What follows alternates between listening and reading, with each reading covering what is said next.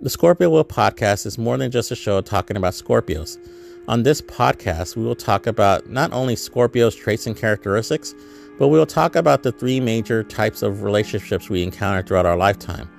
We will talk about the twin flame journey and how intense those emotions get in, in that type of relationship, the runner chaser dynamic, the cycles that a twin flame usually goes through. We'll talk about soulmates. How many of them do we have in our lifetime? What is their purpose to have in our lifetime?